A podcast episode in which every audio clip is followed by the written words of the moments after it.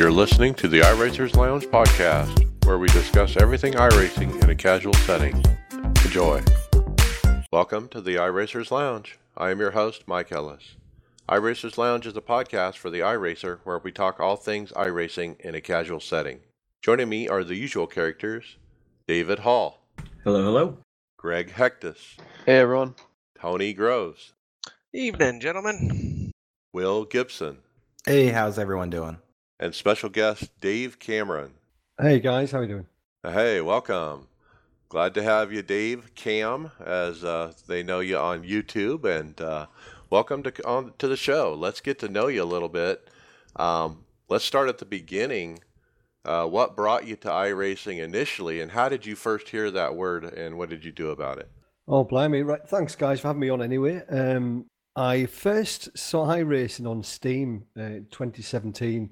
Uh, I'd been out of the computer game for about 20 years and built myself a computer in January 2017 and logged into this thing called Steam that wasn't around previously and saw this game. I'll call it a game called iRacing. I thought that's, that's looks cool. It's cheap. I think it was about seven seven English pounds. So I bought it. I didn't even have a wheel. I had a, a gamepad, installed it, loaded it up, and I was hooked. I did my first first ever race at Laguna Seca in the Global Mazda with a, a gamepad. And very next day, I went out and bought a, a G29 and pedal set, and, and the rest is history. I've been hooked ever since. All right, very good. So, uh, looking at your stats page on iRacing, uh, 190 road wins with an overall winning percentage in road of 10.3%. Uh, I rating 36.59. So, yeah, you're getting it done on the road. Uh, one thing I noticed, uh, Dave, is when I watch your videos, you're always moving forward in the field. I don't ever see you falling backwards. Yeah, my uh, I rating has gone down from about 4,300. I've lost about six or 700 this week just with crazy things going on, you know. Um, but yeah, I like to. I like to play the long game in the races and kind of move forward slowly. I quite enjoy starting from the back, and I've I've found out that that's what viewers like from YouTube. So they like seeing me go through the field. So uh, I do that. It's safer as well sometimes to to do that, and it's much more fun for me going through the field. Okay. Uh, why do you pick iRacing over other sims uh, that you might be running? Uh, wh- why do you always land on that, on this one? Oh man, it's the best, isn't it? it's the best. I've tried them all: Race Room, Assetto Corsa, and I've recently tried Assetto Corsa Competizione, which which seems okay. It seems all right, first impressions. But iRacing, man, it's just got everything. Just the online competition, the community, uh, everything about it is just it's um, it's something else. Um, so nothing nothing comes close. Just and it keeps on evolving. Every build it evolves, it evolves, and I think a lot of people take that for granted with iRacing because things happen every year. We expect it, but it just gets better and better. Absolutely. So, uh, what series are you running? Is it official, hosted, league? Uh, do, do you do a mix of stuff? Uh, mostly official. Uh, I tend to try and run as many GT races as I can, GT3s and the IMSA and the VRS Sprint. Occasionally I'll run a GTE. Very, very rarely I'll run anything with downforce. My old reactions can't cope with, with downforce kind of speeds. Oval, uh, I really, really enjoy oval, but I haven't got a clue what I'm doing. So that's my goal for, for next year is to try and get to a reasonable standard on oval. But uh, I just need to understand the game really. Um, it's just it's totally different from road, but mostly uh, official series. I do horse races from time to time. But that's just with the YouTube thing with the community, just to just to race against guys that um, I speak to on YouTube that wouldn't normally be in the same splits as me if they're higher I rating or, or lower. So it's I, I run hosted races just to, to run with guys from the community. Okay. And so let's talk about your YouTube community and the YouTube channel you've built. Uh, it's actually quite impressive, Dave, because uh, you've only been, you know, on iRacing a short time, two years, and uh, you have a lot. You have almost eleven thousand uh, subscribers, and you have a very active community as well. And uh, what do you attribute that to? I mean, there are so many people on iRacing that have a YouTube channel, a Twitch channel, and they don't get nobody. They get, you know, ten people, twenty people, fifty people and uh, but yours take yours took off. So tell us what your secret is. Well, it, it didn't take off. Um, I started the YouTube channel uh, a while ago as a, a father son project. Me and my young son James, and we both started a channel, and I was uploading to kind of show him how to do it, and it kind of took off really. Uh, in in 2018. I was up to about 500 subs in the summer, and then I think towards the the winter or the end of summer, um, iRacing released the Formula Renault 3.5, and at that time I did a video at Imola. Uh, it was week 13, and for some reason that got tons of views. At the time, it was tons of views, about six, seven thousand views, and it must have triggered something with the YouTube algorithm or, or whatever it does. But then people started tuning in, and then it's been a slow increase. Well, saying a slow increase, it's ten thousand in a year, uh, but over the months, it's just been growing and growing. Um, and I think uh, why people come to the channel is because I want, I want, genuinely want to help people. I think uh, when I started, when I think back GT racing, I, I didn't have a clue what I was doing, and nobody would help, or that's how it seemed anyway. So my kind of philosophy is to to guide people, to to show people what they need to do, what they shouldn't do, um, and I do series Let's Learn the Track where that helps people prepare for the next week, and it's almost like the VRS track guides, but I break it down to a, a, from a normal driver's pen, show people the little um, quirks with the track, the little bumps. So it is um, a channel all about helping people, and that's what the community are as well. It's uh, I haven't built the community. I just started something, and people have flocked in, and and everybody on the Discord, Facebook group, on the community channel itself, everybody helps each other. There's no silly questions, so it's a real, real good bunch of guys. All right, and that's Dave Cam over there is what they call it. Tell us about the hardware setup that you're uh, that you're sitting in there racing. Uh, your pedals, you know, your cockpit, monitors, VR, that kind of thing. Yeah, I've uh, I've got triples uh, with a, fourth screen just for OBS and, and other bits and pieces. Uh, for wheel, I've got a, an AccuForce V1 uh, direct drive wheel uh, and I've got the Heusinkveld Ultimate pedals, which are the best thing that I've ever I've ever bought for the rig, and then various button boxes and webcams and all the rest of the stuff that goes with uh, YouTube and stuff. Okay, now I did watch one of your uh, videos where you were showing off the rig a little bit, and one thing I was very intrigued by that I saw that I haven't seen on other people's rigs before is actual uh, video lighting and you have this really cool uh, lighting uh, uh, piece up above one of the triples that kind of shines on your face. And I was thinking, boy, that must be a little bit distracting while you're trying to race, but uh, you're also, you know, trying to deliver a, you know, record a video too, I guess. Yeah, it's it's bright. That's um, that's the best solution that I've had actually. That's a small LED light panel which which gives off some heat, but it's not too bad. But I used to have two big light boxes that used to generate so much heat. It was crazy. And I, I used to have to have a big fan running trying to keep me cool. But that's actually quite a good solution. It's only small. It wasn't that expensive for, for what it is, but it's you can adjust the uh, the white balance on the light and the, the brightness of it. So it's it's quite a cool uh, quite a cool light unit. Okay, and uh, and it's effective. Uh, the videos look pretty good. Uh, you got a pretty clean look to it, and uh, lots of good content. So I'm very, very impressed, and definitely recommend our listeners to check you out over there on YouTube. Uh, what is the goal uh, going forward with YouTube and iRacing as uh, as this thing kind of takes off? Oh, just just to have fun, man. It's um, it's just a hobby, you know. It's um, if people want to tune in and watch, that's fantastic. If they don't, then there's lots of other great people on YouTube that they can they go go and check out. So I've got no goals. I'm just enjoying it. I'm enjoying being part of the community, and there's a real good bunch of guys on there. So that's that's it with YouTube. There's no real goals as far as iRacing goes. I want to try and and get good on on the oval side, which I don't think it'll ever happen because it'll take a while for me to grasp that. Uh, but uh, just keep having fun with iRacing. Really, it's. Uh, my love for it's never kind of gone away at all in the three years that I've been doing it. I still can't wait to get in the rig and, and jump into a race and iRacing. So it's just just about having fun, and, and that's that's what uh, that's what I want to do moving forward. Okay. Well, when you want to start running ovals, you can come run with us in the NASCAR iRacing series, and uh, we'll we'll show you around, so to speak. Uh, Anytime, really. Uh, so let's uh, talk about teams. Uh, are you on a team? Have you done team racing, uh, endurance racing? Are you going to run the 24 hour Daytona? Yeah, I'm. Uh, I'm in a team. I'm uh, part of Alpine Stars Geodesic. quite a few drivers on there. Some super super quick drivers. real really good team. help me out loads with setups and there's lots of information on the Discord for us about streaming and uh, any other technical questions we've got. So yeah, I plan on doing some endurance races, but it just depends whether it uh, clashes with work. You know, you got a job, you got to do that first. So if it doesn't clash with work, then I'm all for it. Yep, 24 hours. I've done them before in previous teams. Spa 24 hours, Daytona 24. That again brings something else to to iRacing. That's uh, those events are, are awesome. Okay, very good. Um, so I want to get your thoughts because you're not going to stay for the whole show, and we know we're going to be talking about the new build that's come out.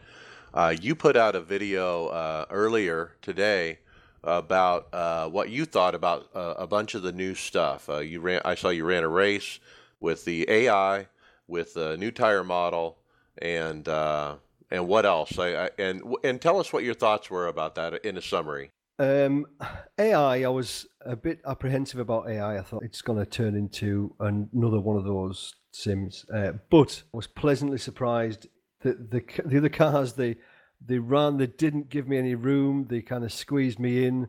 They shut the door on me, and I didn't even have it. I had it up to ninety percent. I think the between 70 and 90 percent the, the, the AI skill level. And man, they, they didn't give me anything. It was good. So I think it's going to be a vital training tool for us all when when it's brought out with with the other series. So I'm all for it. I think I think it's super. I mean, it's really good to just be able to jump in a race whenever we feel like it, whatever we want, um, and especially for me, the the Porsche Cup. I really enjoy that at the moment. So it's great at the moment uh, this season for me just to be able to jump in. Uh, the new tire model on the the Porsche. It seems really good. First lap or two, there's absolutely zero grip, but that was the case with the Skippy last year. Um, but it's much much better than the old one, although not too dissimilar. Uh, but it's much better, so I'm I'm all for that new tire model. I think it's. What did you think about long term, uh, long run? If you you know the first laps compared to later, twenty laps later, uh, did it do what you expect or? Yeah, well, first couple of laps, as you as you know, with the, the new tire model, or you've you've maybe heard it's it's sketchy the first two laps. But the, the race I did at Lime Rock Park at the new Lime Rock, I think it was 16 or 17 laps, and the tyres probably started to come in at about 10 laps, really started to up the pace. So they didn't start working until 10 laps in. So I, I, I don't think they would drop off too much after 16 laps, maybe 20, 25 laps, maybe start. But I don't think it would be anywhere near as bad as it would be at the start of the race. So, um, and you've kind of become accustomed to the car by then. So, um, I, I, can't see it being a problem at all. Uh, I'm inter- interested to see what it's going to be like with the the VRS races and the IMSA. Um, and I'm hoping, I'm praying at some point iRacing brings out tire compounds. That'll be the next game change. Yeah, pick the color of your tire, right? And uh, all right. And uh, we always like to ask everybody uh, when they come on what has been your most memorable iRacing moment so far? Oh well, I thought about this one when I knew I was coming on, and it's got to be uh, the Indy 500 win this year. Uh, it was one of those races where I saw it on and I was off work. I thought oh, I'll I'll do that, and at the time I was streaming on Twitch, so I thought I'll stream it. And the title for the stream and the thumbnail was "How long will I last?" And I literally thought I would last a few laps, and and that would be me done. But I started at the back, didn't qualify, started at the back and worked my way up towards the front and then got a, a, penalty and ended up right at the back again and battled my way back up the front towards the top 10. So we, we, we had about 30 laps to go and I, I was going to run out of fuel and I got lucky with uh, a caution. So a caution came out, went in the pits, came back out second uh, with about 10 to go. I think I was second uh, took the lead and managed to make a bit of a I don't know if it was a ballsy move or a stupid move between turns three and four on a back ma- on a back marker, which gave me about half a second gap. So I was able to drive on for the win then. But I couldn't have done it without the people that were watching on Twitch. There was there was a couple of hundred people tuned in and people that were much more knowledgeable with oval racing than I was, and they were telling me to jack this up, jack that up, raise the car or something. I still can't remember what they were doing, but it it did improve how the car handled. So there's no way that I could have brought that home with the win if it wasn't for the guys in chat uh, on Twitch. And I've actually uploaded that to my YouTube channel now. So that's my most memorable moment, winning the Indy 500 when it was totally, totally unexpected. Well, I think that's the first I've heard of where uh, your you know Twitch viewers are giving you setup advice and setup changes uh, during the race, and they actually work. That's great. Great. Oh, it was incredible. Yeah, it was incredible. The I think it was something to do, if I remember rightly, was it something to do with with when there's dirty air and you jack the car up or something along those lines. I can't remember it entirely, but it was something along those lines when I was following the leader on those in those closing laps. But yeah, it did did help, and I don't think I could have. Okay, very good. So tell our listeners uh, how do they fo- uh, follow you? Is it YouTube, Twitter, Instagram, Facebook, all the above? What's the easiest way to kind of get involved and see what uh, what you're doing? I got subscribed, and uh, I like to see your videos in my feed.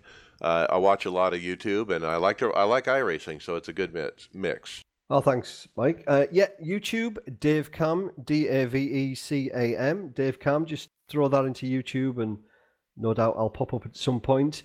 Uh, Twitter, it's Davy underscore Cam on Twitter, and I've just started up a, a Facebook group, so it's Dave Cam Sim Racing Community, Dave Cam Sim Racing Community on on Facebook. So that's where you can uh, generally find me, or just if anybody wants to get in touch, just give me a, a shout on the the iRacing forum.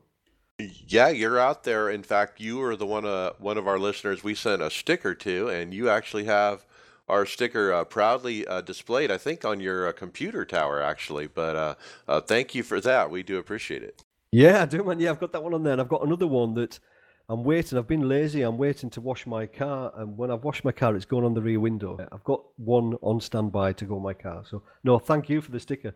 Absolutely. All right. Well, thank you for coming on the podcast and uh, getting over 10,000 on subs uh, over there at YouTube. Uh, get that monetization turned on. Uh, I know it's getting pretty late over there where you're at. You're in Europe. Uh, so uh, we're going to head to topics. But before you go, what's your final thoughts? Yeah, I just want to say thank you for having me on. It's a, privilege. I'm a, a, big fan of the show. keep doing what you're doing, guys. It's I really, really look forward to it every week.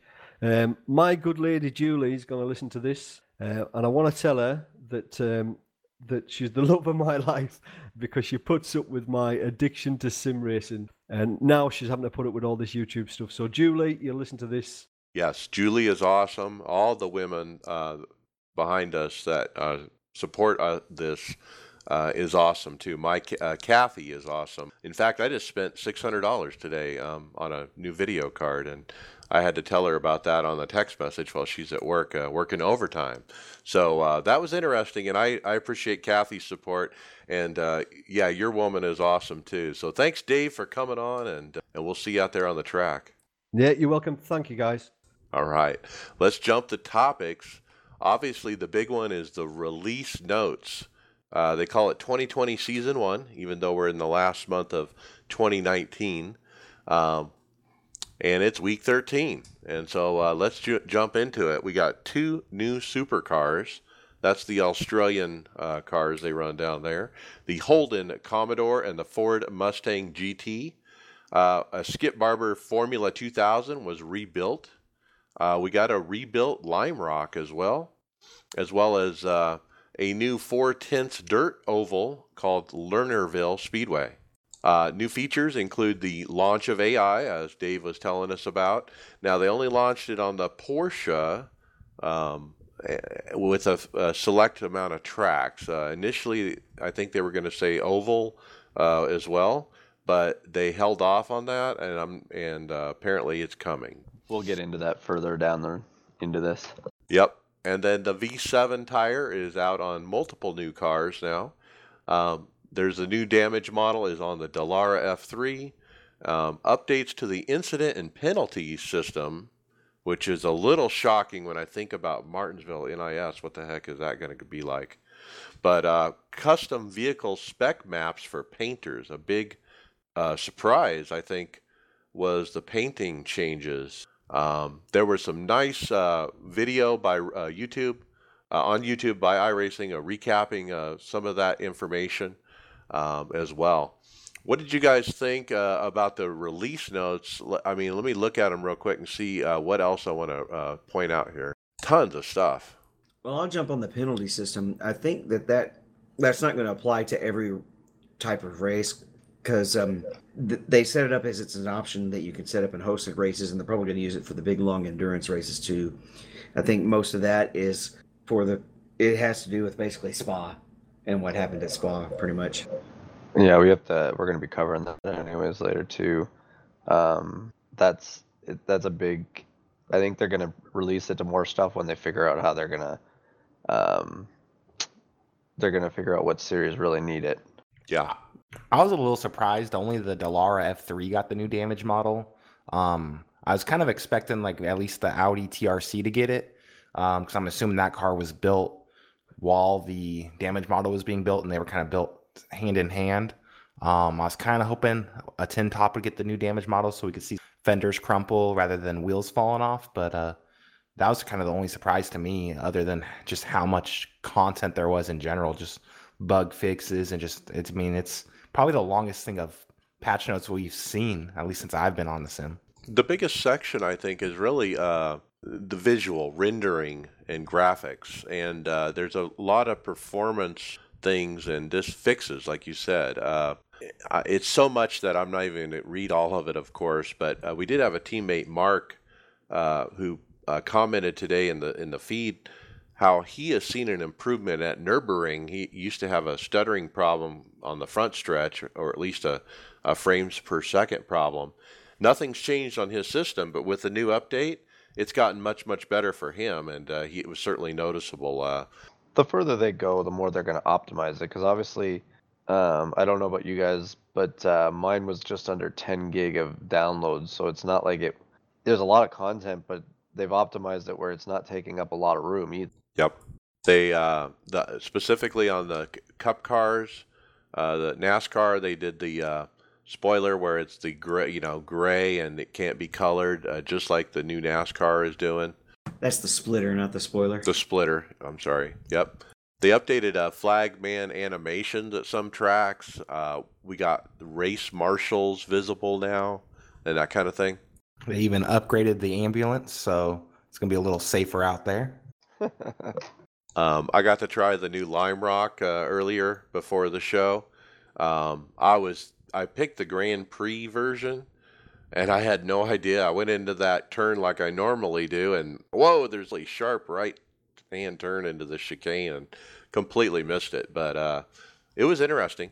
Yeah, that the track, the chicane goes to the left now instead of the right after you go down that little short short shoot on the kind of I guess you would call it the front, the well the second stretch. I was watching uh, the supercars go around there in a race uh, on YouTube there, and it looks like they've done a really good job on. You know, the supercars have a lot of power to try and put down on that small track, but uh, looks like they did a really good job updating it.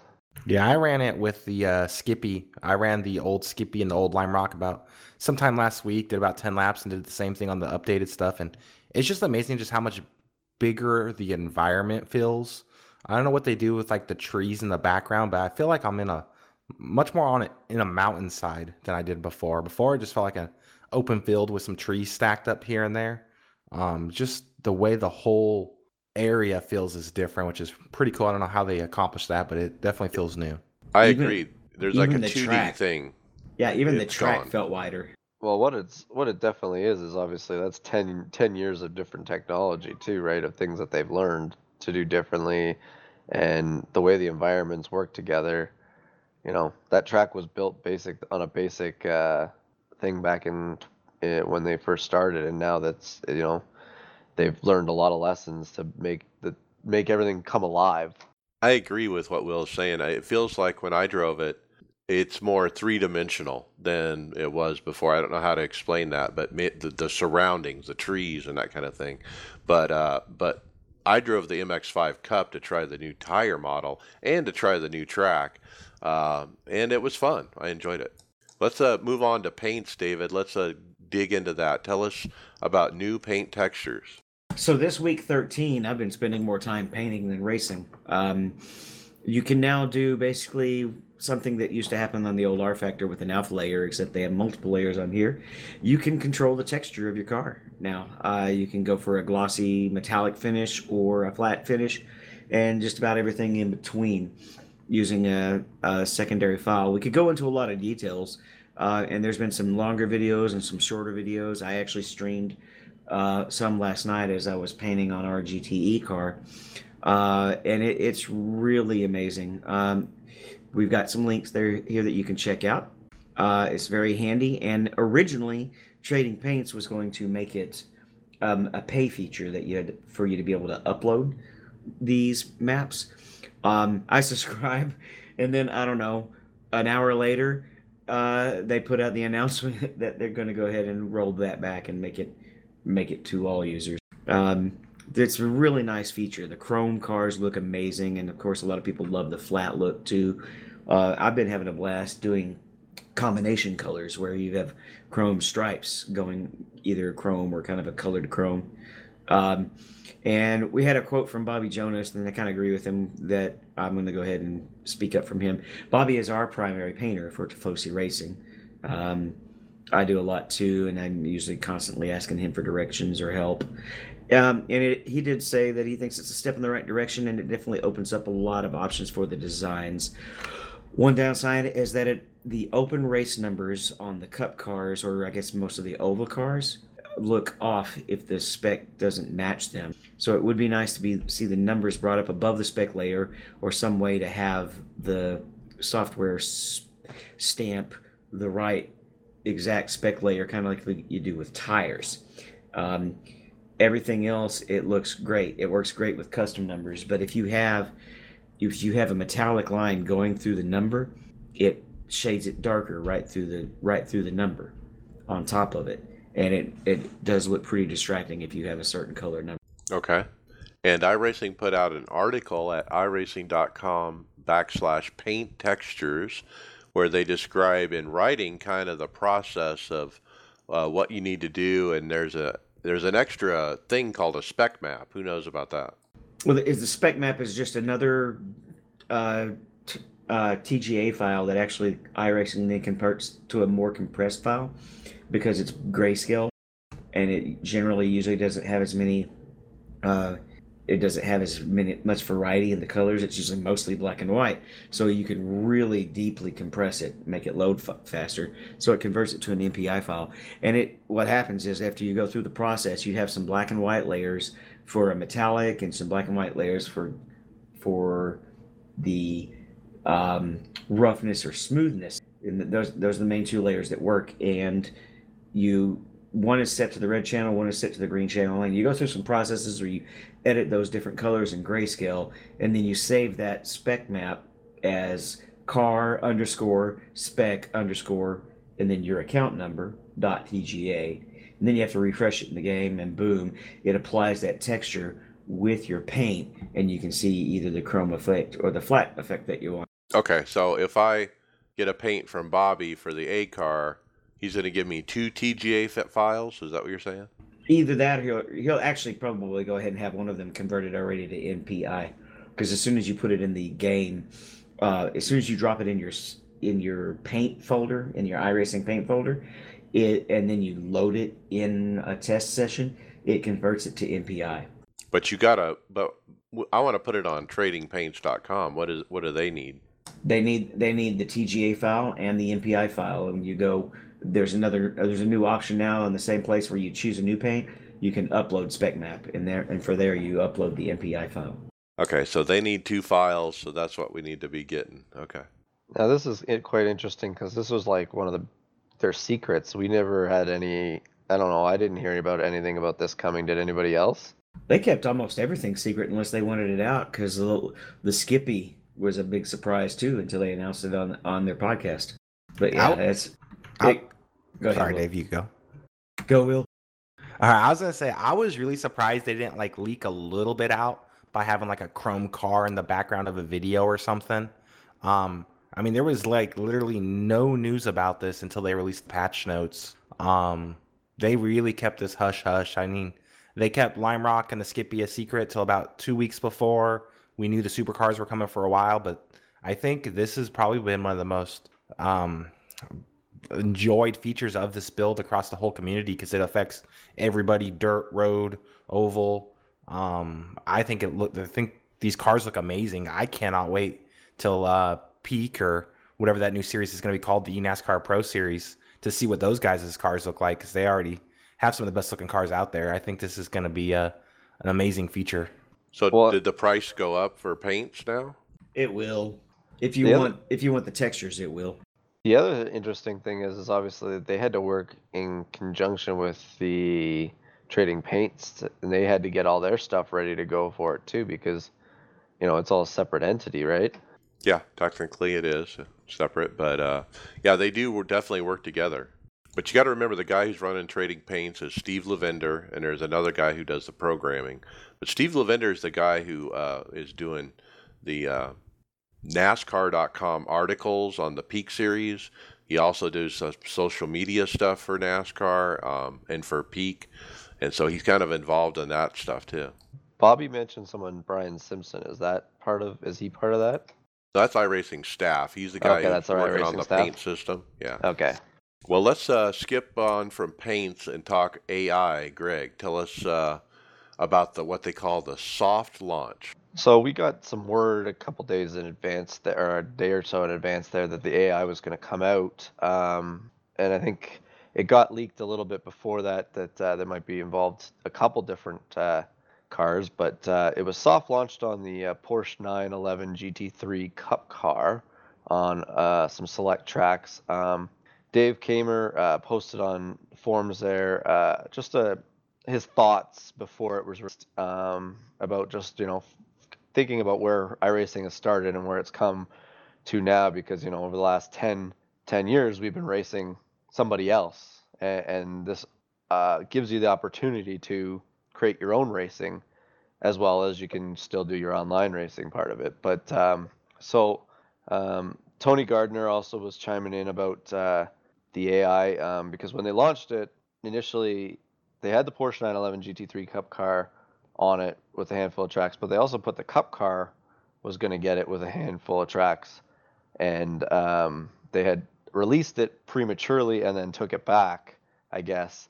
And um, Gard- uh, Tony Gardner had uh, put in the forms that they had made the mistake with the oval and content, um, and that they were apologizing with it. Um, they want to make some more improvements on it uh, before they let the members uh, go at it in the ovals. So obviously that's coming somewhere. So um, maybe it's coming so- in next build or before that. We don't know. He they don't elaborate uh, anything there. Um, I guess the other post that Tony was really in on is I guess there's some people up in um, that are a little bit worried that AI is going to take over um, some of the members and take away from some of the racing. I guess uh, for uh, because people just want to race AI and do their own type of racing.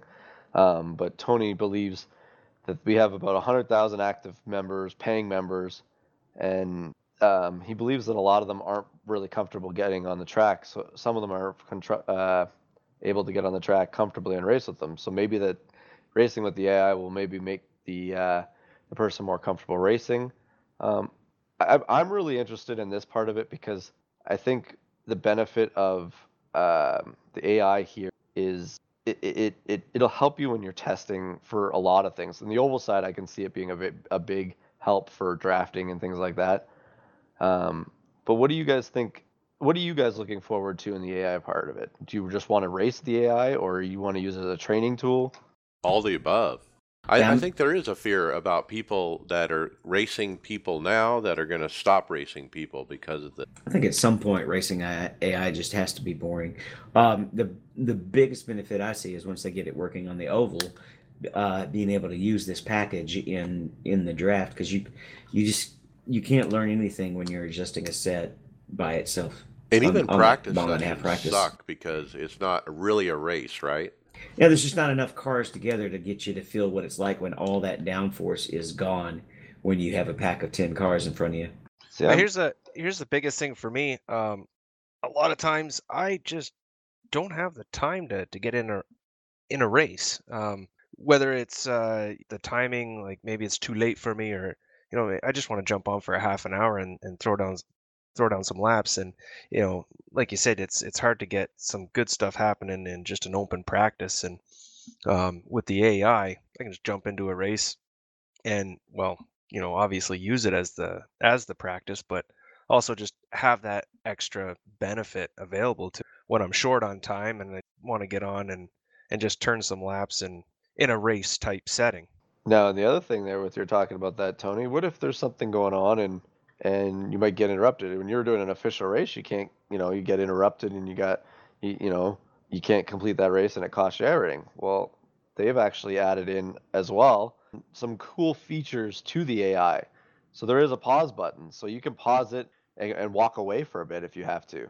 Um, it's just simply hitting the pause button on your keyboard. Uh, you can pause the race and uh, come back to it. You know, even if you're doing like an endurance race or something, you take a quick break and walk away. Like that's a it's a nice thing to have if you got you got to go do something, right?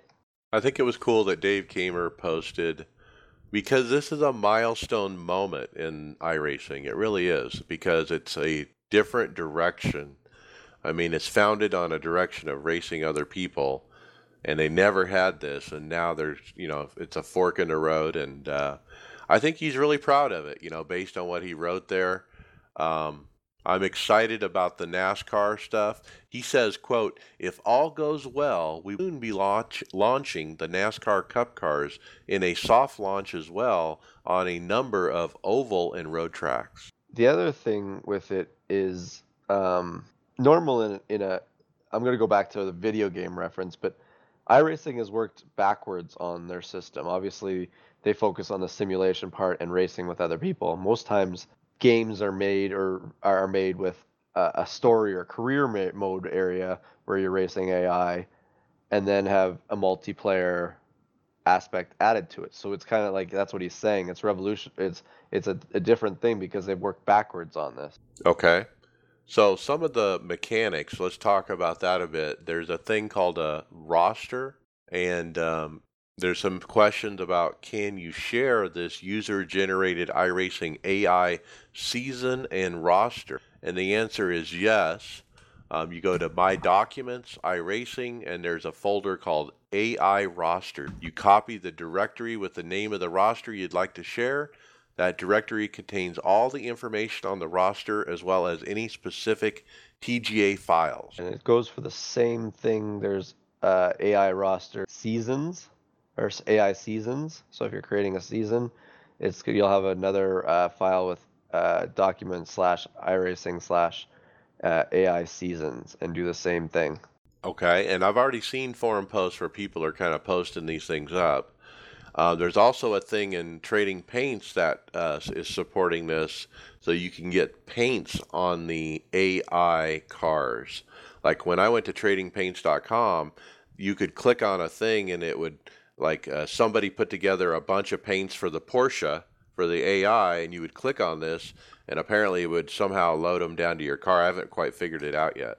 So this is where you're going to go back to the, you know, you can have full rosters of cars. So like if you want to race all the paint jobs of 2004 in the cup cars, you could have that as your whole roster of cars. It, it just it opens up a whole lot of you know you can have your own season with all the cars, um, paint jobs of yesterday or or back in time that feel like you're racing, you can race Dale Earnhardt's paint job again, things like that. But my question is, is it enabled through trading paint so I can easily do it, but somebody else put it together? Like somebody like Nick Neben would put together, like you said, a season from the past, and he would post it on Trading Paints, and I could push a button and do it. I'm guessing it's going to start out that way as soon as they start rolling it off. I'm sure people will be asking for it, or you can get a collection of cars. Each car will be put up there. I'm sure someone will put it up there, and you just might have to click through it and do it, or you might be able to. Cl- they might actually condense it into its own file. I don't know. Yep. So I, it's called collections. If you go to tradingpaints.com, uh, if you go under showroom, you can click collections and see what I was just clicking on. So like if I can click on the one, uh, I'll click one here, Porsche Cup by Neil Andrew, and there's got uh, like I don't know, 20 different Porsche paints all picked and uh, put together in a collection. And then apparently you can uh, mark it somehow and use it. I don't know if you have to manually download these, but we'll figure it out and we'll get it on another episode. Uh, it's all very new. It is week 13. Uh, let's keep moving. Uh, Tony, uh, go green and go left real quick. Yeah, yeah. Well, hey, with any new feature, there's always bugs, and it sure didn't come for this one to show up. So, um, yeah, it's exactly what it is. It's a video. Uh, someone's racing uh, with the AI, and uh, looks like they're they're coming down to the to the start finish line, and they're coming around that last corner, and well, there's a I don't know about a half dozen of them. Maybe they were uh, checking out that that new uh, ambulance or trying to get at the flag man or something. But yeah, they they take a quick turn to the left, right into the wall, causing all kinds of havoc. Um, I don't know About how crazy that is. cars. Yeah, may, maybe they picked the the bottom split option. Um, Put at the lowest percentage, and that's what they do. But yeah, like the top eight or nine just did they just hook left right into the wall right when the green come out. It was crazy. Yeah, yeah, it was. Uh, it's it's a great video. It's funny. Um, but uh, Tony Gardner was uh, quick to to post up that um, they've already addressed the issues and a fix will be in in the next patch. So um, if if you're wanting some hilarious uh, video footage, uh, better get it in now before they they patch it up and those guys won't do that no more. I don't own the Porsche, so I haven't tried the AI. I'm gonna hold out, I think, for the uh, NASCAR. But uh, let's talk uh, shift gears. Will tell us about the version seven oval tire issues. I I don't know if you, I would say issues. It's just people getting used to it. Uh, there are some people that say there's problems. There's other people that don't. Uh, tell us what you see. Yeah, so at some point early last week, um, a bug did get released. Um, basically, if you sit there and do some burnouts and blow your left rear, what essentially happens is, is you can do laps faster with a flat left rear than you can do with the aired up. Um, but it's a very, very unique situation. You're to have to really kind of play around to make it happen. It just has no impact on official racing. Um, now, uh, peak driver Eric J. Smith, um, he did some testing. Uh, he ran about 35 laps with Max Camber at Atlanta in the uh, the C truck. Um, he posted up his lap times and his tire temps at the end of the run. Uh, he made some suggestions on the tire model, um, basically requesting that the suspension be fixed, that so that they can actually gain camber instead of static camber, um, and have those static cambers opened up for the front tires. Um, basically, his criticism was that if he could run 35 laps um, and not blow a tire at the temps he was getting, that he should be able to. Um, that way, he has control over how he does his runs and how he manages it. Um, there was um, some other criticisms. Um, uh, current Pro Series driver Liam Brotherton, um, he posted a, a pretty long post. I'm gonna kind of break it down here a little bit. His initial impressions says not a fan, um, but he also goes on to say the tire dynamics are really incredible and a huge step in the right direction. How I can feel the car get loose and tight and make adjustments to steering and throttle accordingly. Um, he does criticize though how the tires react going from cold to hot temperatures. And uh, there was some criticism overall um, by him and some other drivers about the lack of fall off. Um, it looks like you're getting out there on cold tires. It's a little slick. About lap four, five, six, seven, depending on the track and how hard you're running, you're going to set your best lap. But there's really no fall off after that. Um, and Tyler Hudson uh, chimed in a little bit later on in the forums, basically stating, We are aware and it is being tuned on, hopefully for an upcoming patch. Um, tire wear and fall off, that is. So um, there's people getting used to it. There is one bug, but it's uh, should not affect racing at all. If someone's going to do burnouts for 10 minutes, they're going to lose enough time anyway. Um, they ain't going to make that back up. But yeah, just overall criticisms. Um, I think everyone's happy with the way it drives and feels at temp.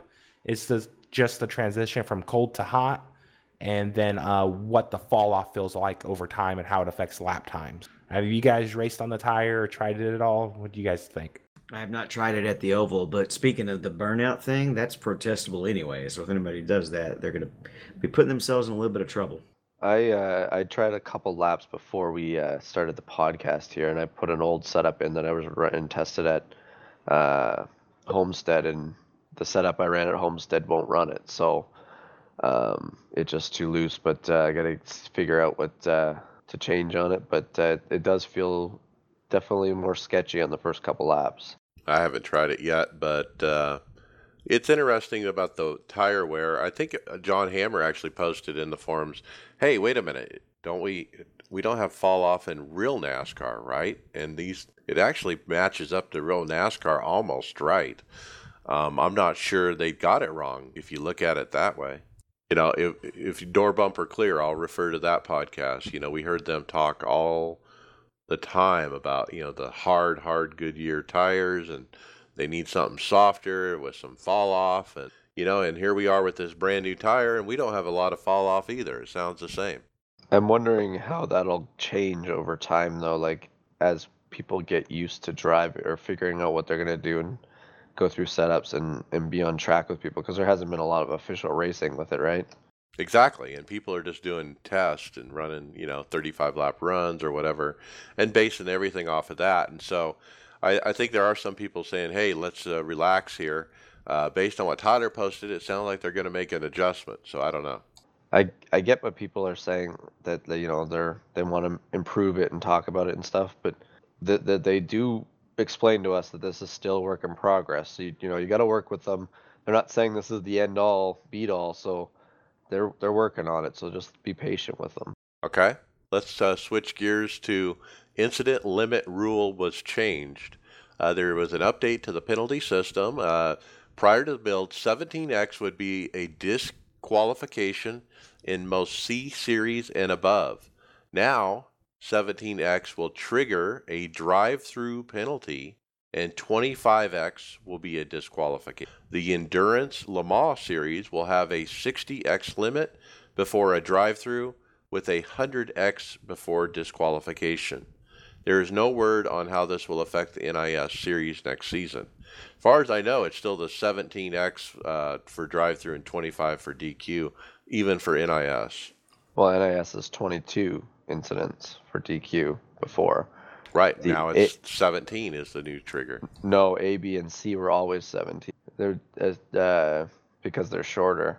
So that they've kept the 17x the same for the A, B, and C. So what it would probably end up being if they roll this out with the NIS is still have 22 or 20 or whatever, and then 25 or I 27 hope that's maybe. the case. But that's a lot of incidents for an NIS race. Well, I was Like- thinking of Martinsville. I mean, I was hitting 20, 21. I was right at the limit at the end of those races.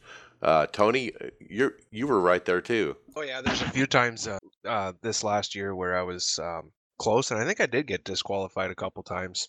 Um, but you know, But- it is really what it is. I, I'd What- be okay if they dropped it back to 17. You know, just did it the same as the uh, the A race. But like you said, Mike, with the short tracks, maybe I don't know what the Well, Well, I'm just really needs thinking you're be- getting down to the end of the race at Martinsville. You're 50 to go, and you're in another uh, caution, and oh crap! Now I got to do a drive-through penalty under green and lose three or four laps. It'll destroy your race.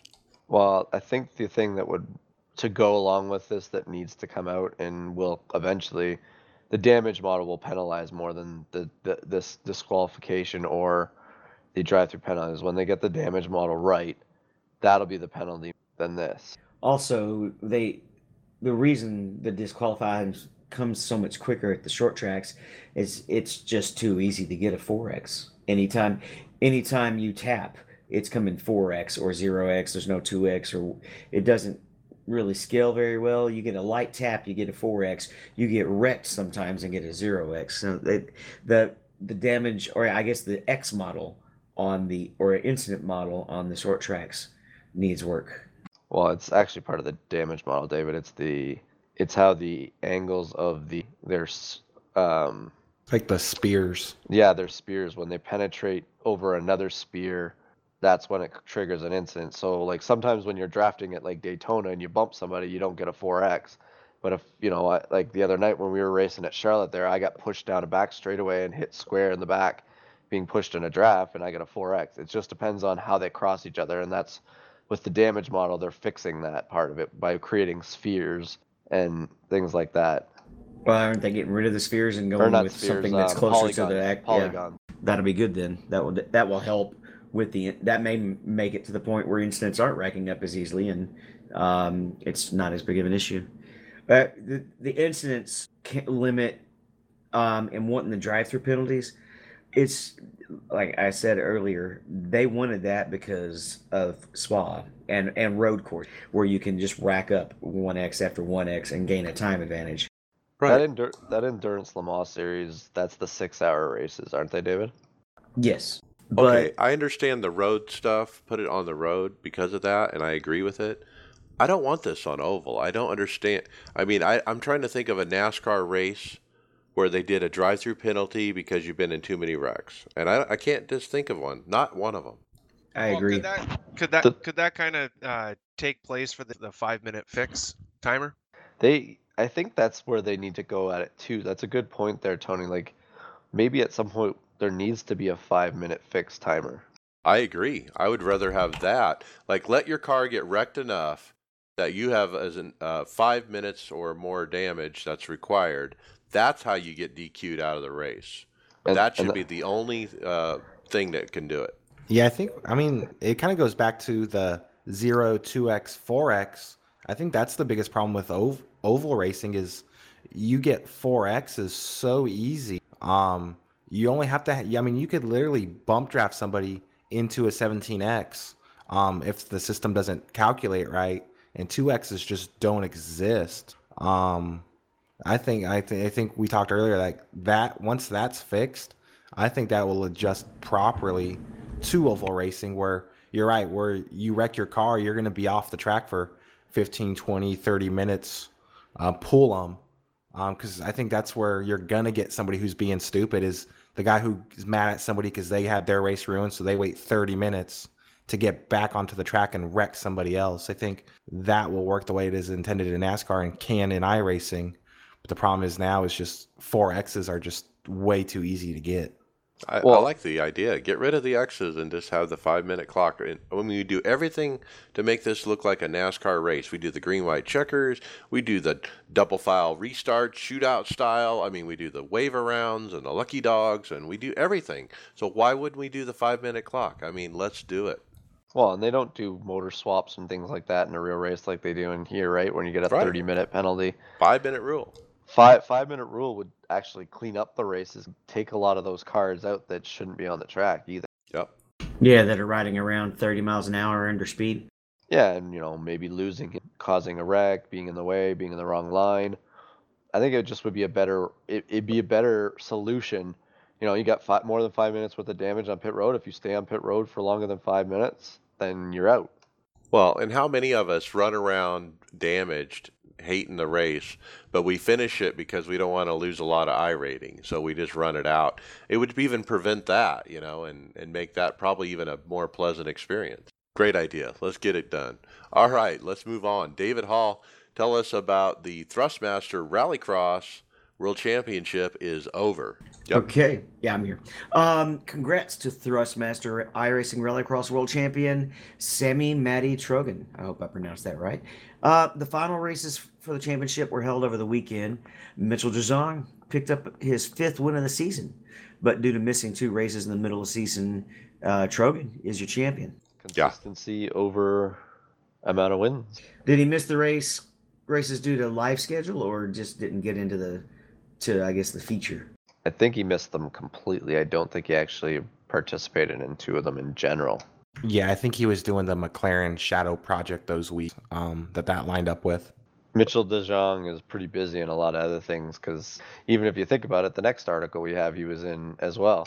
Well, yeah, this happened uh, earlier today, actually. he's he's no Josh Rogers. That's all I gotta say. No, congratulations to So I guess now the next thing, Mitchell DeJong was pretty busy this afternoon. Um, they were over racing in the BMW uh, Sim Live 2019. Um, it was a it was only a 15 minute race at the Daytona Road Course um, in the M8s, and Mitchell DeJong held off. Uh, was it Lau- uh, Laurin uh, Heinrich by a seven tenths of a second to win a hundred or sorry ten thousand dollars. So what this the nice thing the cool thing about this race was is uh, it's when you bring professional drivers, uh, BM Works drivers, and professional sim racers and fans together and put them on the virtual racetrack. Um, they were all racing there, competing for this money. What a setup BMW has provided for this with these uh, sim cockpits all lined up in kind of a theater, great lighting. I mean, it's just it looks awesome. Yeah, this is a live event held in Germany. Um, I watched it live about the last, I don't know, five minutes of it. I didn't realize how long the race was until after it was over, but it was a really, really good race. Uh, Mitchell and Heinrich kind of got out front. Uh, fourth, fifth, sixth, and seventh were battling really tight, wrecked with about three, four minutes to go. Um, just a complete racing incident. Nobody was really at fault. There's just hard racing, and um, they actually got the white flag going down the backstretch into the bus stop um, Mitchell and uh, Heinrich were side by side. Uh, Mitchell was running second the whole race, and you could tell he was trying to time it um, to get the pass in the draft coming to the start finish. And uh, Heinrich basically parked it going into the bus stop to get behind Mitchell. So Mitchell had the lead coming out of the bus stop. Uh, Heinrich was just a little too far back. He did get a really, really good run. Uh, Mitchell blocked him pretty good. They did, didn't make contact. It was close though. Um, but I mean, it was seven thousandths of a second at the line. Um, it was a really good race and live in Germany. Uh, Mitchell was there. It's pretty cool to see these sim racers. Uh, I know Mitchell and Josh. Rogers. They've been Hutu was traveling there. the world. Yeah.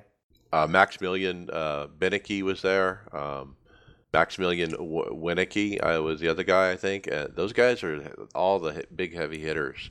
Back to the rallycross, I did watch uh, that race. I think I actually watched it live because I was off work that day. But um, I remember Mitchell making this move. I was just blown away by. I don't know if anyone recalls it, but he was trying to get a, around a car that was in front of him, and and he just didn't brake for the corner and he ended up you know in the next split second he was next to the car because he didn't brake.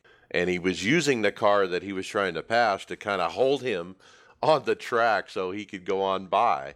And uh, it was just a brilliant move and and and like you were saying will it he timing the the slingshot move you know just perfectly so he can take it uh, he did the same thing in this rallycross race as well uh, in that particular move Well, and he got the whole shot, and that was the that was one of his the feature, or that wasn't the feature race. That was one of the feeding one races. Oh, is that what it was? The heat race? Yeah, it yeah, was and crazy. then the feature he got the whole shot and and won it again. But uh, it was Semi uh, Matty Trogen. Uh, he he uh, he made a pass on. I'm trying to remember the driver's name. Um, going about the same spot that uh, De Jong made that pass in the in the heat. Um, pretty much doing the same thing, pushing the. They they kind of use the car, another car up against the wall and and, and bounce off of them and uh, that but it was really good that was a really good track i, I really liked watching that race at that track because it seemed that that um, joker lap was such a drastic change like it, it, it you, you thought that you know he's got a big lead and then all of a sudden a car comes out of nowhere and it's like right close to him because of that joker lap yeah, I love it when the Joker is, makes a huge difference, like you're saying. And uh, the other thing about these races, like you said, the track is great. They they seem to definitely bottle up on the first uh, lap. If you're on the outside, uh, you're in trouble. You're going to get pushed into the wall pretty much. Well, and the other thing is, is I, is the I, I haven't followed to a full extent here, but there's a lot of Subarus. Is that obviously the car? I, w- I was hearing them talk about strategy. Um, uh, Clampett drives. He was the only other manufacturer in the Ford in that race because I don't think I think there might have actually been a VW in that in that The feature race VWs well. are always in the back. Yeah, there is a difference in the cars. So, but it always seems to be the Subaru is like the more maybe the more handling car for that type of thing. I don't know, but uh, it's definitely um, they're definitely exciting races. But there's there's got to be something done about uh, you know the single file racing. It, it, happens a lot there. Well, so the, I think the deal with the Subaru is it's just better at a fresh track. So qualifying in the heat races, um, in the feature race, typically the Fiesta and the Beetle are a little bit better, but they just don't necessarily make it. Um, I think Lowe, Garrett Lowe, is the only Fiesta, and I think Clampett and I think two others run the Beetle. But they did make a change to the Subaru in this patch, um, adjusting its um, like I think center mass or something of that nature. So uh, the car they picked at the start of the season, they had to run throughout the whole season. Um, being a nine race championship, I kind of wish they had to do three races, one in each of the three cars, um, to mix it up. But yeah, I think we should see an improvement there next season. Do they need to do like a balance of power kind of? Yeah, they made a slight tweak to that Subaru, and it's overall throughout the course of an event. I think it's balanced. It's just the Subaru because of its wheelbase. I think it's just better at that early It's a bigger car. Um, yeah, bigger car, longer wheelbase, the way the mass is. Um, better early in the event. So if the the Fiesta and the Beetle are at a disadvantage in qualifying in the heat races, they don't necessarily get to see the worn out track in the feature. The weird thing is, is the Subaru in in real life is becoming a dinosaur compared to the the Fiesta or the uh, the Focus, and then the the VW stuff uh, over in Europe. All right. let's keep moving. Will, let's talk about season one schedule was released. Yeah, basically everyone knows week 13 we get the new schedule uh, for the upcoming season. Um, you can find it in the forums, um, but just a couple of key notes we want to share out here. Uh, if you're looking at any dirt schedules and you see centrifugal circuit, that was just a placeholder for Lernerville. So those races will be replaced with Lernerville. And any series that uses old Lime Rock will actually use the new Lime Rock. So you will not race old Lime Rock in any official series now. Basic stuff there, nothing too.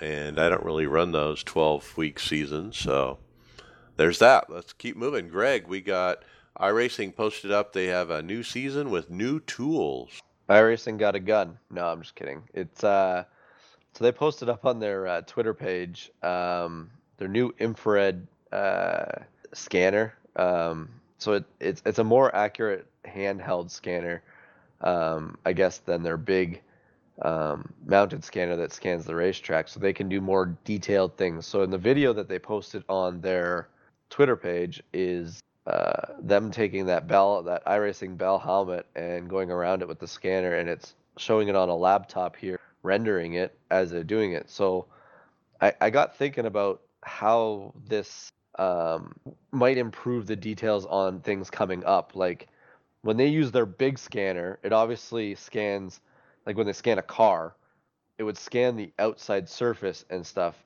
Um, but how detailed does it get inside, like inside fenders and things like that? So I'm wondering if this tool can be added to further enhance the way that they are going to be rendering these cars and things like that down the road. It's a good point. Lay on your back and kind of take this thing and shine it up through the fender well, and it kind of does a visual recording of, of every little bump and crease. Yeah, I would say something like I just imagine the dirt late model doing the underside suspension was probably a, a chore for those guys where something like this you could crawl underneath there, scan all the components. Um, probably a lot easier than what they were doing in the past. So this probably will just kind of speed up and give us better quality on the cars and stuff we get in the future.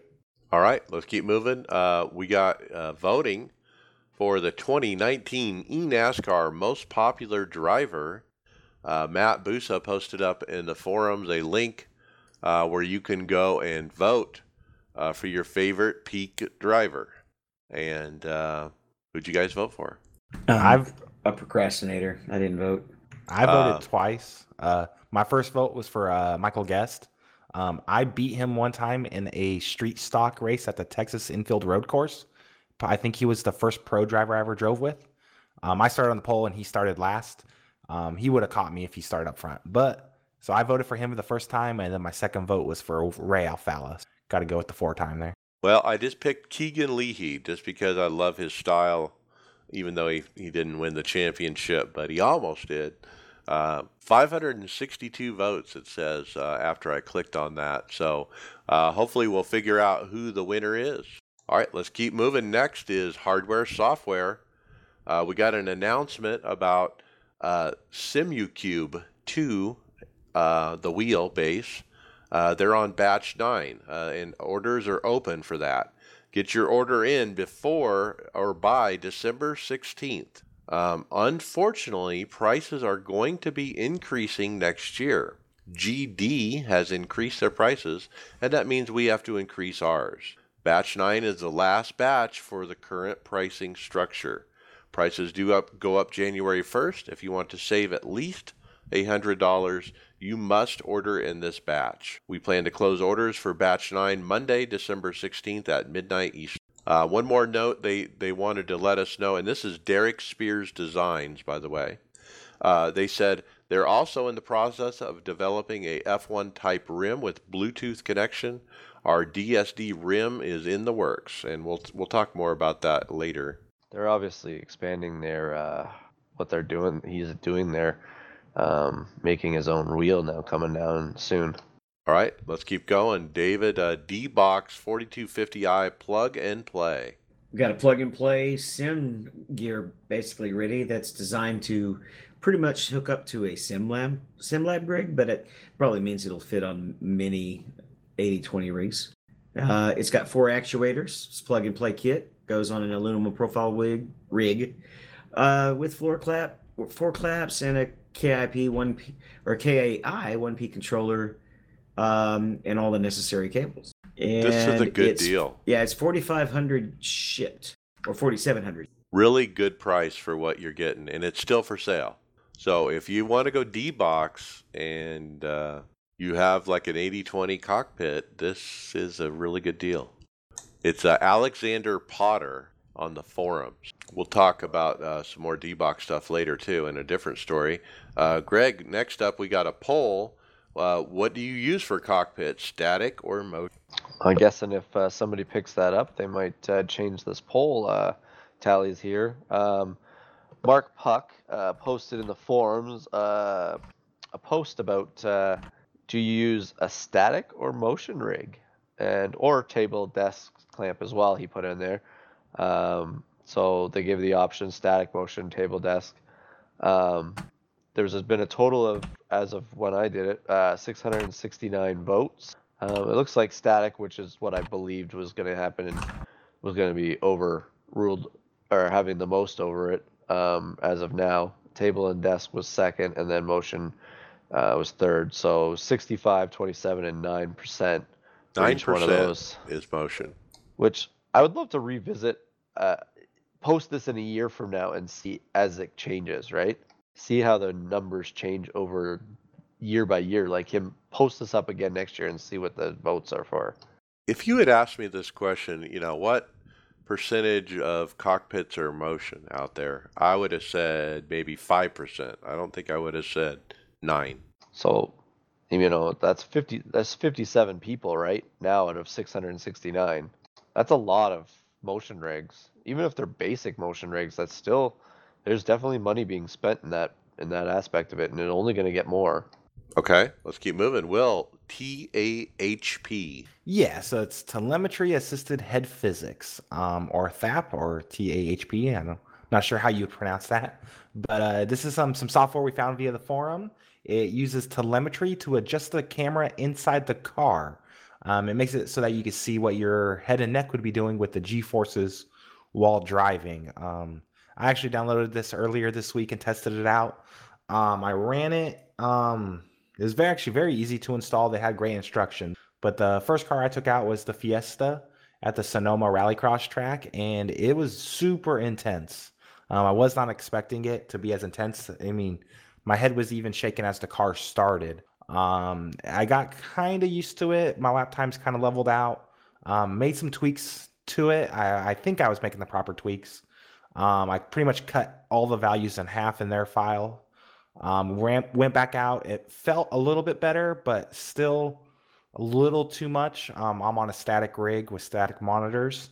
Um, I feel like the software would be perfect for anybody using a motion rig um, with static monitors. Um, you really get the feeling of lunging forward when you brake. You can feel the car kind of get sideways. Um, I also took it to, I believe, uh, the C truck at Auto Club because I know that's a pretty rough track. Um, it could really benefit from video tutorials on how to adjust the software. Um, basically has an INI file similar to iRacing that you adjust the values on. Um, I wasn't, I, it wasn't very intuitive on that front. Like I said, I just cut everything in half. Um, but I think it would be a benefit for pretty much anybody, um, whether you're static rig, motion rig, on a desk, um, if you properly adjusted it. Um, just straight out of the box, it is very intense as far as the lunging, the shaking. Um, but it's a really good software from I could tell and has a lot of good potential. What So about just- VR? I mean, is it for VR? It read like you could use it in VR. Um, I don't know if I would want to though. Um, just because if it starts doing stuff in VR that your body's not feeling, it could kind of amplify that motion sickness.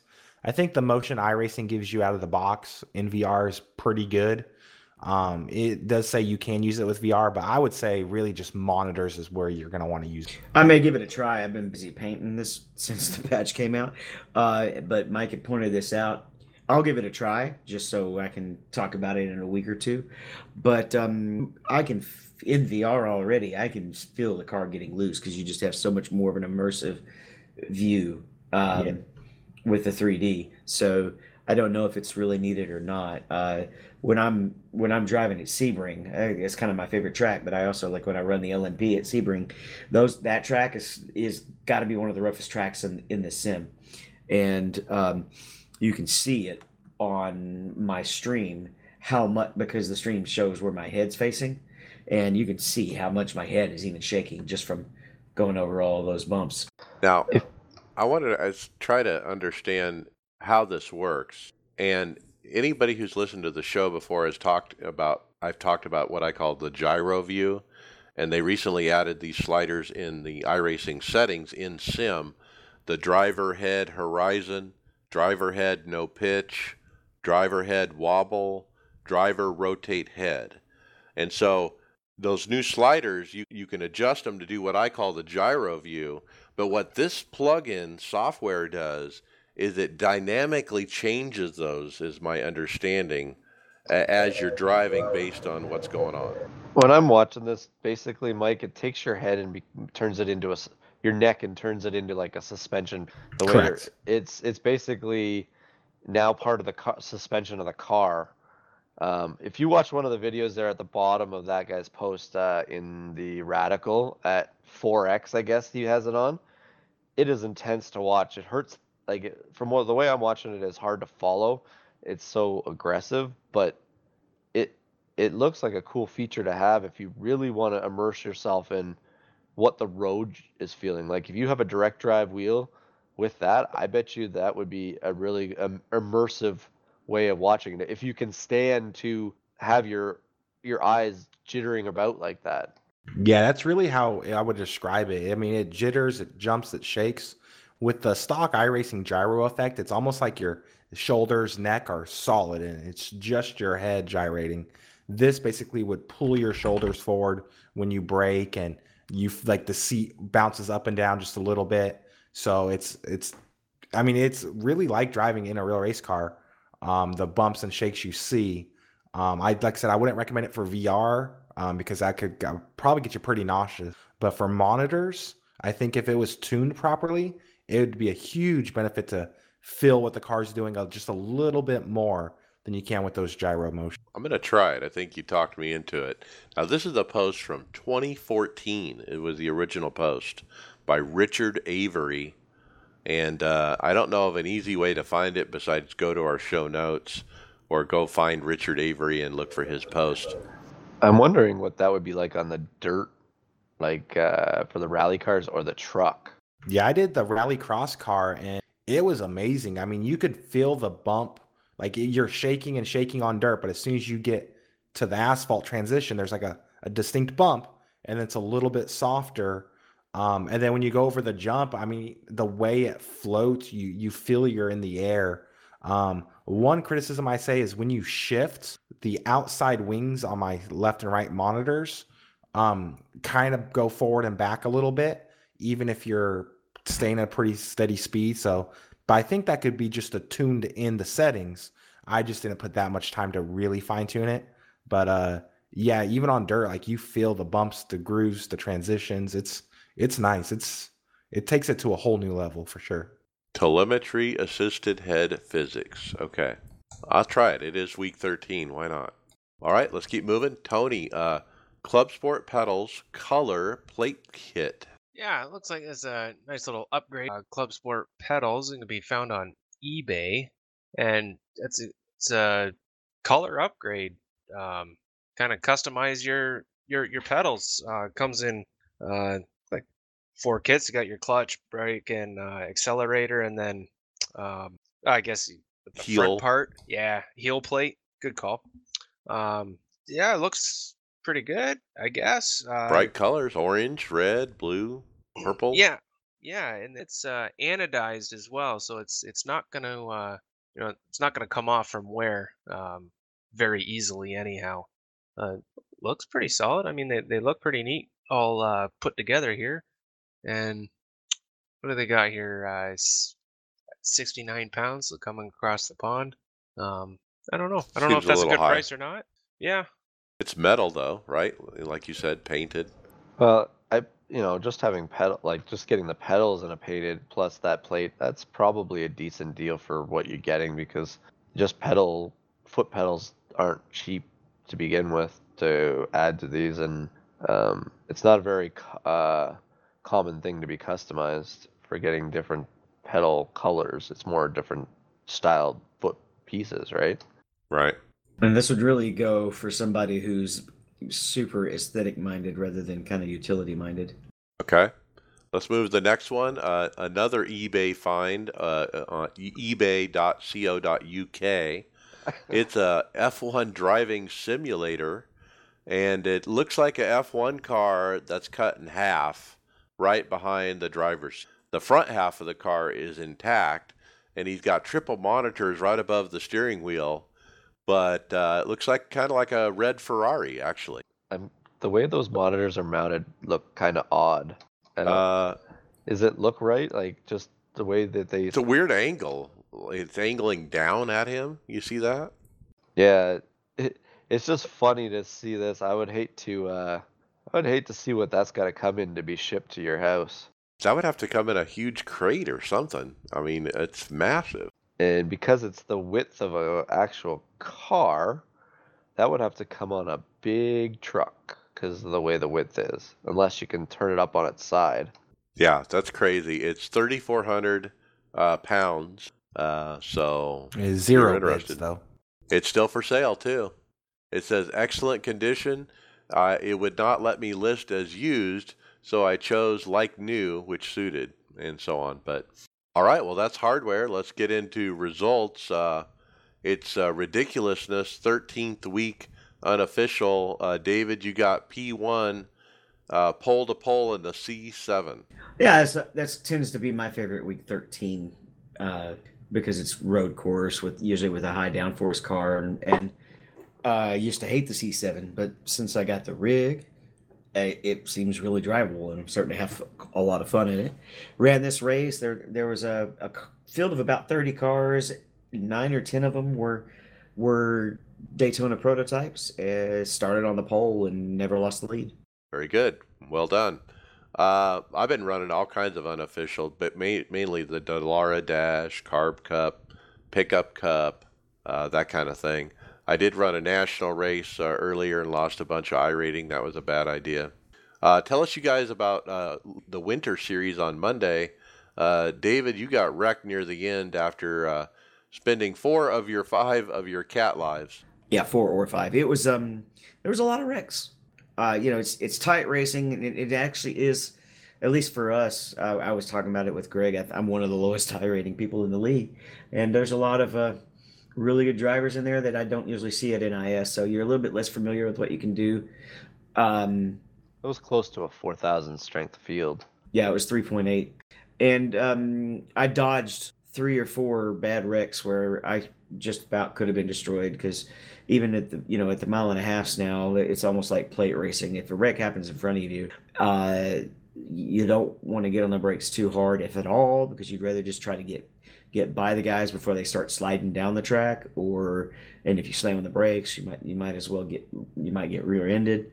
Um, dodged almost every one of them. The last one, I, I called it out and I passed one guy that had already slid down low, and I kind of thought I was safe. And then another car up in the front was also apparently involved in it, and I, I speared him, destroyed the car with like eight laps to go.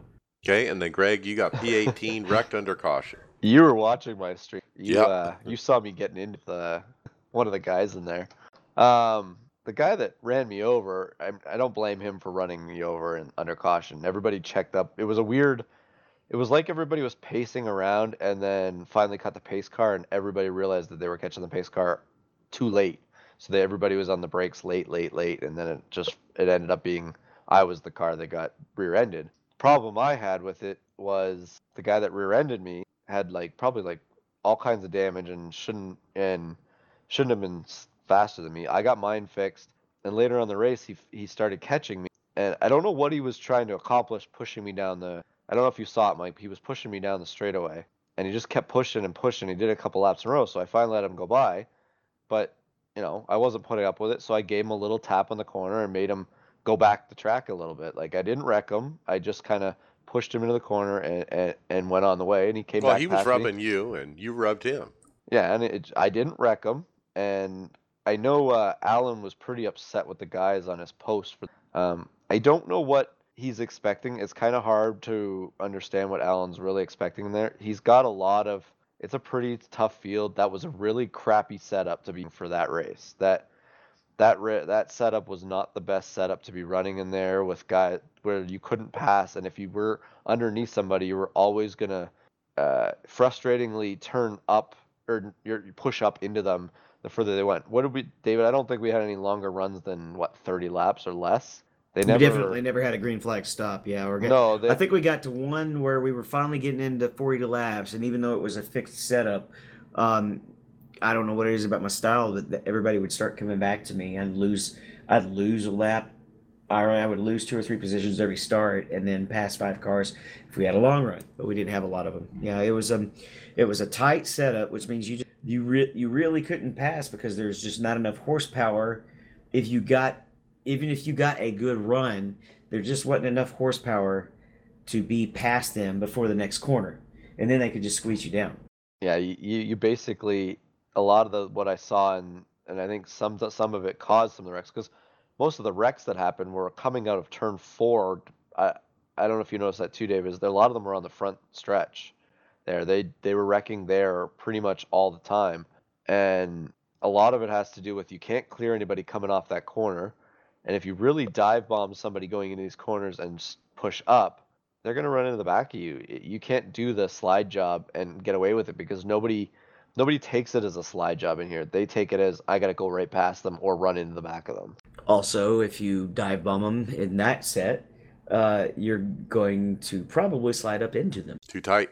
Yeah, it just wasn't the right set. I know uh, I can't remember who who said it. The guy, whoever one of the league admins or uh, the, who runs it, um, said that they might go away from using the fixed setup in the league and create their own sets to run because of how it's been going with the way that the these are so tight.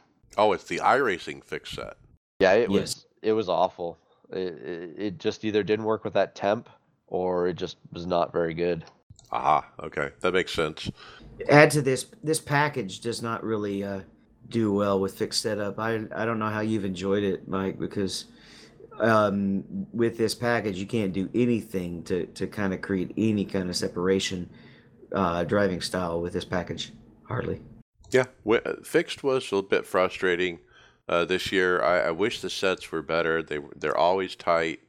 Uh, they need to loosen them up. Um, but it is seat time tire fall off is the only thing that would make that difference. Where somebody that doesn't drive so hard and can save tires, that's where those th- those that lead or that's running those fixed sets tire fall off will make make those better races. Well, that was happening for me, but we never had those long runs.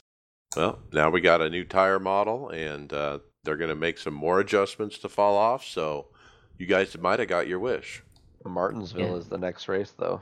Yep, and I'm that's when I'm, I enjoy that track, and I'm sad I'm not going to be able to run it, but I have a concert, so that's what one of the reasons I don't really run leagues very often is because do they I have can, drop? I can. They have one drop, but I've already I already missed for the ballet. I, it's hard for me to do a league being a performing musician. I do a lot of weeknight gigs. And I know, uh, I know we, you know, I know how passionate Alan is about this, so I, I, I don't feel, I don't want to, you know, discredit what he's saying on the page and stuff. I know he's going to look into if there was any of those things that happened in that race that he felt could have been avoidable. He might be eliminating some of the uh, the people from the races because he's got what is there? I think there's 80 entries uh, on the page, so he, has got people that could keep coming in because that was a full 43 car field. Yeah, if there's a common denominator, you know, in some of those cautions, yeah, he'll figure it out. Well, let's uh, go into final thoughts. Uh, sponsored by All Star Graphics. Uh, they're the ones who got us our great stickers that Dave Cam's going to put on the back of his vehicle.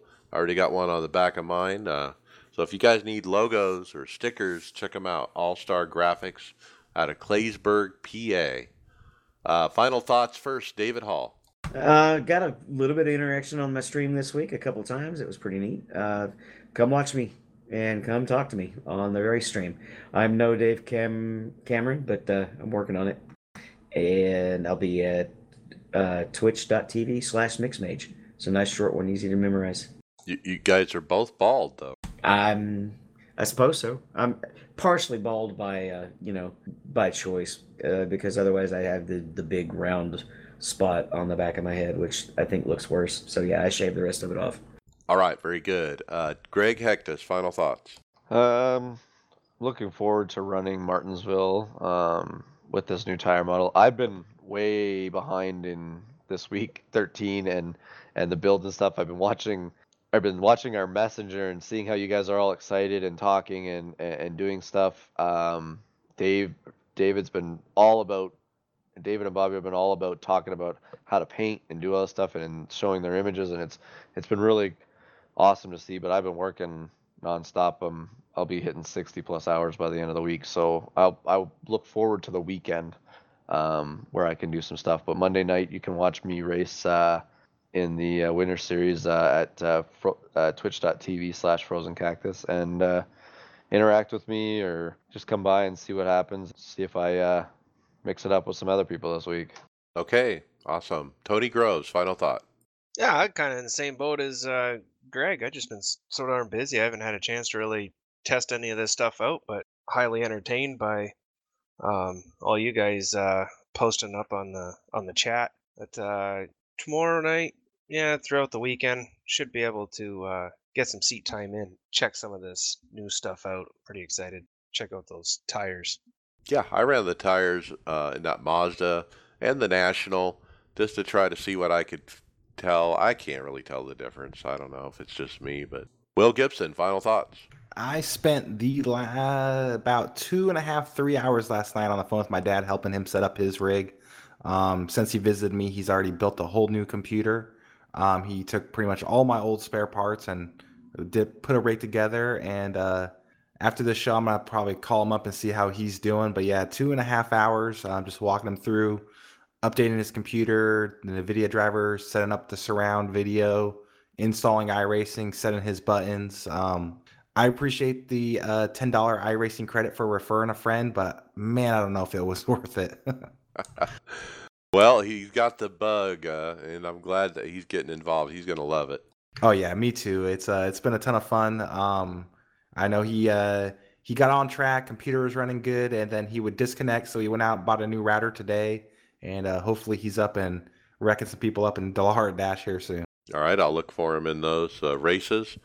All right, my final thought uh, man, hardware problems. I've been uh, plagued with this for what, maybe three or four months. An intermittent issue where the computer would blue screen of death and literally stop working or freeze up, and I have to turn the power off to get it to do anything. Uh, most of the time, it never happened when I was actually racing, and it was really intermittent. Like on some days, it was perfectly fine, and it would just be fine. But the next day, I couldn't get it to boot to save my life, and uh, or stay booted. Um, and uh, yesterday was one of those days. I came home after work. Uh, I tried to do, you know, get the computer going, and it wouldn't stay on, and I was just so frustrated with it. So I finally made a decision this morning. I went and bought a brand new video card. I got the 2070 Super at Best Buy. It had it in stock uh, near me. And I went there. It was $509. I had to buy a cable that was about 40 bucks to go with it because it didn't have a DVI-D, which is what I had on one of my monitors. But anyway, I installed it, and guess what? The problem is resolved. I have not had a single issue since I put in that new card. And so the 1080 Ti that I spent $700 on just uh, 13 months ago is going to be sent back to NVIDIA, uh, or, or excuse me, Gigabyte actually, uh, under an RMA process. So uh, after this, I'm going to figure out uh, about getting it shipped to them. Uh, apparently, I have to pay shipping there and back, but they're either going to repair or replace it. Uh, I intend to probably sell it. I'm thinking 500 bucks. And so if somebody wants to buy this replacement 1080 Ti, hit me up and uh, it's yours. But I'm happy with the 2070 Super. Um, I feel like it's an upgrade over the 1080 Ti. I have better frames per second. I actually went back into the graphical settings, turned everything back up. I had a few things turned down a bit so I could stream, but I turned everything back up to high and check marked all the boxes and getting great frames. Uh, the stream looks good, and uh, knock on wood, this is a great, great card.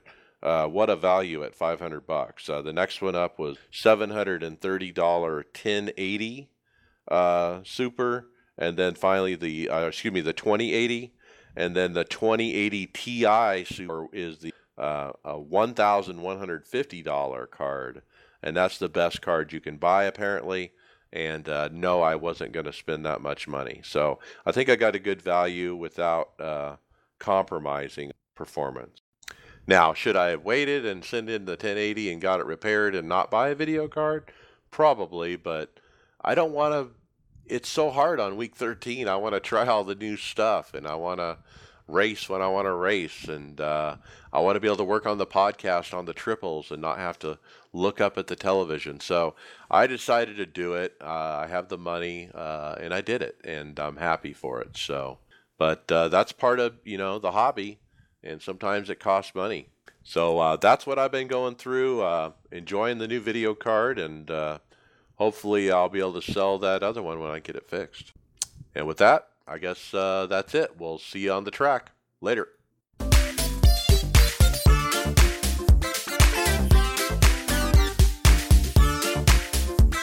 Thank you for listening to the iRacers Lounge podcast. Make sure to go subscribe to us on iTunes, SoundCloud, or Google Play, Facebook, and Twitter. See you on the track.